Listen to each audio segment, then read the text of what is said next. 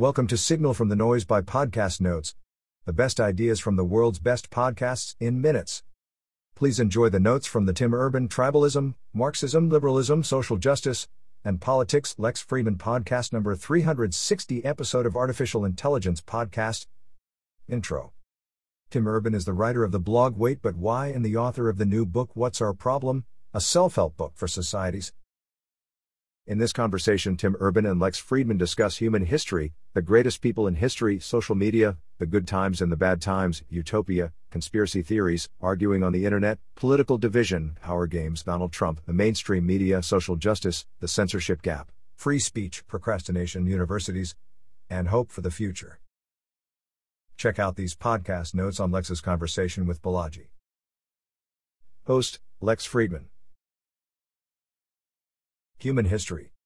If human history were a 1,000 page book, then the hunter gatherer period would be the first 950 pages. The prehistoric period would be the first 975 pages. History as we know it would be pages 976 to 1000. The people of the past had no idea about the simplest pieces of information that we take for granted today. In the grand scheme of history, almost no one has experienced a shot shower. The life that we experience today is not the life that our primate DNA is used to experiencing. The person that is most likely to feel gratitude is someone who has continually excelled throughout their life, according to Tim Urban. Examples the greatest generation and the baby boomer generation. These generations do not take things for granted because there was a time in their lives when they did not have them. However, feelings of gratitude are on a case by case basis, there is an endless list of things that you can grieve about, and an endless list of things that you can be grateful for. Nationalism can lead to tribalism and bad things, but patriotism is a great thing, according to Tim. Quote, if you love your country, you should love your fellow countrymen. Ronald Reagan. Patriotism is a feeling of unity that has an implicit amount of gratitude. Greatest people in history.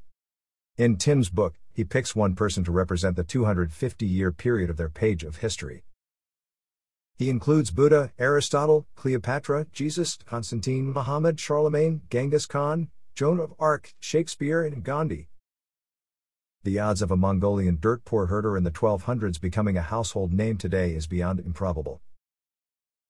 Would World War II have happened if Hitler never existed? Social media, Individuals have an especially big impact on the world right now. A small number of people are pulling some big levers. However, there is some level of conformity amongst this small group of people, which suggests that there may be some bigger force that is at play that is driving them. Leadership is the ability to move something in a direction that the cultural forces are not already taking things. Real leadership is when someone actually changes the cultural wave. The virtual reality revolution has the ability to change everything if it materializes. Good times and bad times. An excerpt from Tim's book, More Technology Means Better Good Times, but it also means badder bad times. And the scary thing is, if the good and bad keep exponentially growing, it doesn't matter how great the good times become if the bad gets to a certain level of bad, it's all over for us. The good is getting better each century. The 20th century was the best century yet across every metric that matters. It also had the biggest wars in history, the biggest genocide in history, the biggest existential threat yet with nuclear weapons, the biggest economic crash in history, etc. The stakes are getting higher with both the good and the bad. Can the good get so good that the bad is not even an issue? Today's world would feel like a utopia to Thomas Jefferson, and Thomas Jefferson's world would feel like a utopia to a caveman the utopia jumps are happening on a more compressed timeline. We could experience a new utopia version of the world within our lifetime. Part of what makes it a utopia is that you do not have to be scared that the worst bad guy will do the worst damage because certain protections exist. We would be in the Stone Age right now if creating a nuclear bomb was as simple as microwaving sand because the 0.00001% of people that wanted to end it all could end it all. As our technology grows, it is going to be easier for the worst bad guys to do tremendous damage. It is easier to destroy than to build.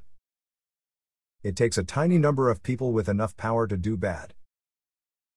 Dystopias are real and they happen, we should not get cocky. The Romans never expected to find themselves in the dystopia they created. The dumbest thing that we can do is not be scared of exponential technological progress. America may have peaked in the 1990s, according to Tim Urban.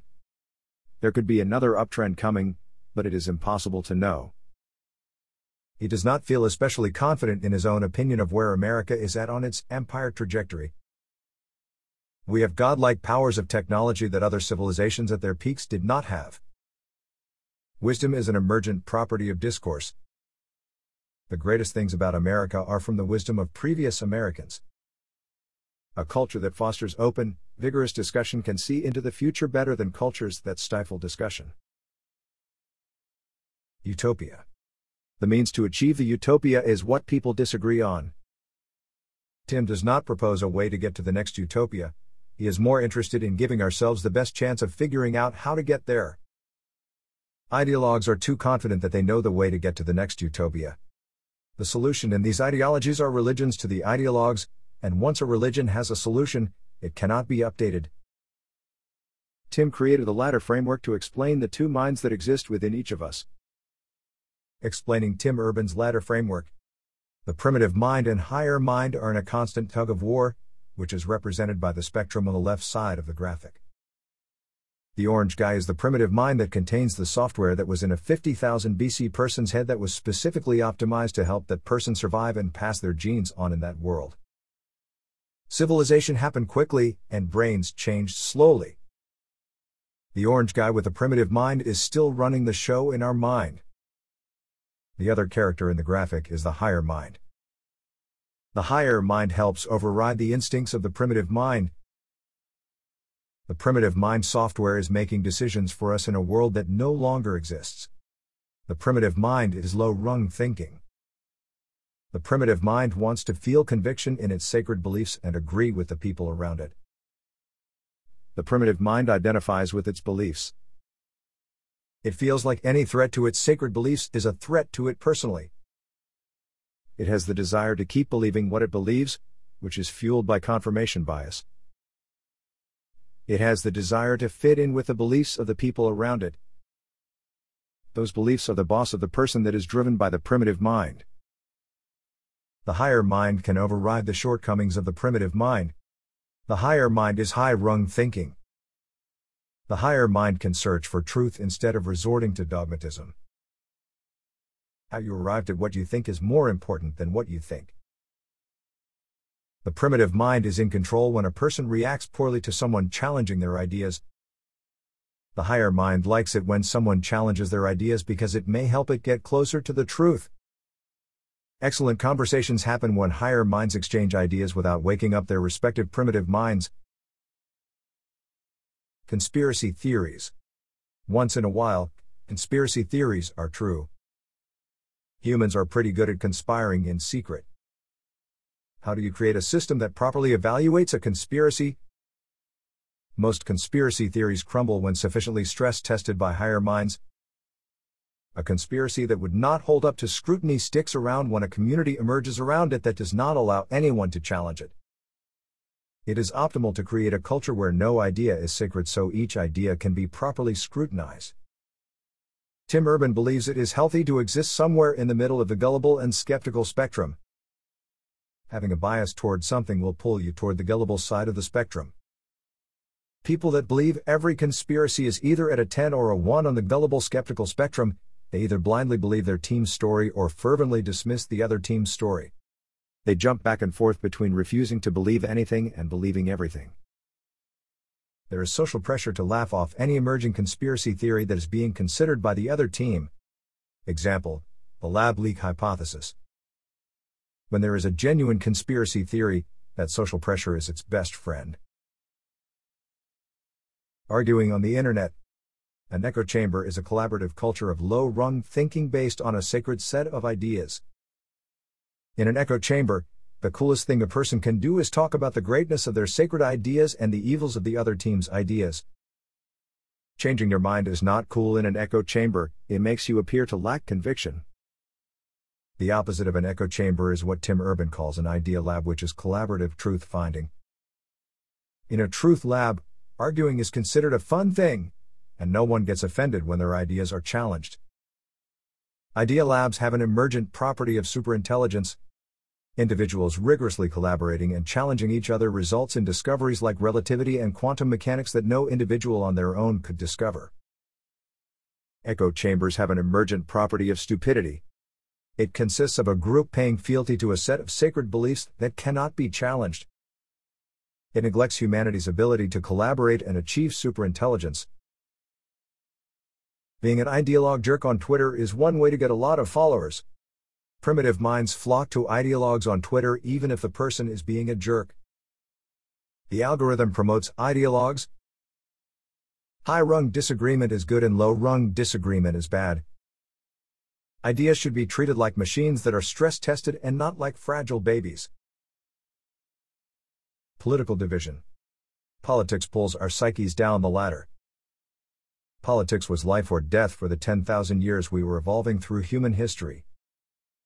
Different parts of the brain light up when political beliefs are challenged versus when non political beliefs are challenged. The default mode network of the brain lights up when political beliefs are challenged. Our primitive mind comes pre programmed to care a lot about politics.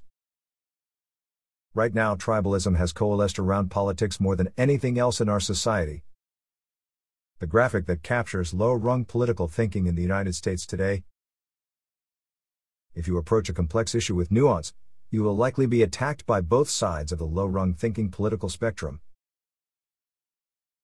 Power games. Power games, everyone can do whatever they want if they have the power to do so. This is the state of nature and humanity's natural way, if the bear can catch the rabbit, then it can eat the rabbit. Liberal lowercase l games, everyone can do whatever they want, as long as it does not harm anyone else. There are laws to protect people's rights, but they are not totalitarian laws. Clear, strict laws are established around the edges of what people can and cannot do, and then everything else is freedom. The government is designed to protect the rights of the people the government allows everyone to be mostly free in a civilization playing liberal games, but no one is free to physically harm other people or steal their property. In a civilization playing exclusively power games, it is okay for a person to take another's property if they have the power to do so. The United States is the latest civilization that has implemented liberal games. You're so free in the United States that you can choose to be unfree if you choose. A lowercase l liberal culture must develop an immune system that stands up to people that want to exclusively play power games. Donald Trump and the Republican Party. In the 1960s, the Republican Party was taken over by politicians who played power games. These individuals were willing to break the unwritten rules of politics. Tim Urban sees the Trump revolution as another iteration of politicians playing power games and demonstrating a willingness to break unwritten rules the Democrats could either lose or play the power games with the Republicans. Their prisoner's dilemma and choosing to play power games have made everyone else in society worse off. Both parties have been playing power games over the last 20 or 30 years. There used to be more in party fighting in politics, however, the forced ideological alignment within both parties removed the in party fighting. There has not been a large foreign threat since the collapse of the USSR, so instead of the enemy existing in a far off land, it is either red or blue. Donald Trump is both a symptom and a cause of the current environment. Trump's rise is evidence that the United States was vulnerable to the emergence of a demagogue, according to Tim Urban. A demagogue is in someone who takes advantage and knows how to push the right emotional buttons at the time. The voters worthy of analysis are the ones who voted for Obama in 2012 and Trump in 2016. Generally, these voters lived in places that experienced economic despair. They lived in places where the bridges were not working and the paint was chipping in the schools, for example. Having a distrust of media was the number one indicator of voting for Donald Trump. Mainstream media. Truth is at an all time low right now, the media is not penalized for lying. Media is only penalized when they stray from their orthodoxy. There is an incentive for journalists and institutions to effectively lie in their articles because they are rewarded with clicks and not punished by their side for lying. Independent substackers like Matt Taibbi are incentivized to tell the truth and are rewarded for doing so, but this is less common at corporate media institutions. Media companies in the past had to actually balance neutrality and accuracy or they would lose their viewership to their competitors. Social justice. People throw the baby out with the bathwater when they say social justice is bad, because the proudest tradition in the United States is liberal social justice, according to Tim Urban. For clarity, lowercase l liberal again. The civil rights movement was patriotic, it said that liberalism was a beautiful thing and that our country needed to do better at it. Marxists think that liberalism is bad. Marxists believe that liberalism is the problem. Marxists view problems like inequality and racism as inevitable results of liberalism. Marxists argue that there are upper people and lower people and that the lower people must overthrow the upper people who are oppressing them. This would be achieved by overthrowing liberalism, a liberal progressive and conservative progress may disagree about policies, but they are both conservative when it comes to preserving society's bedrock of liberalism. The Marxist is more radical because he wants to go beneath the given policy and overthrow society's bedrock of liberalism. The layer below liberalism consists of the core tenets of modernity, including reason, the notion that there is objective truth, and the scientific method. Postmodernists are even more radical than Marxists because they want to make changes to the core tenets of modernity, the layer beneath liberalism. Postmodernists believe that science itself is a tool of oppression. They believe that science was created to serve the powerful at the expense of the oppressed. Postmodernists believe that math itself was. Graphics from the book that shows the development of the ideologies. The components of social justice fundamentalism, SJF, are antithetical to the values of liberal social justice. This is not specifically about wokeness. It is about a radical movement in the US doing things that a radical movement is not supposed to be able to do in the US. The wokeness movement has hijacked institutions all across the country.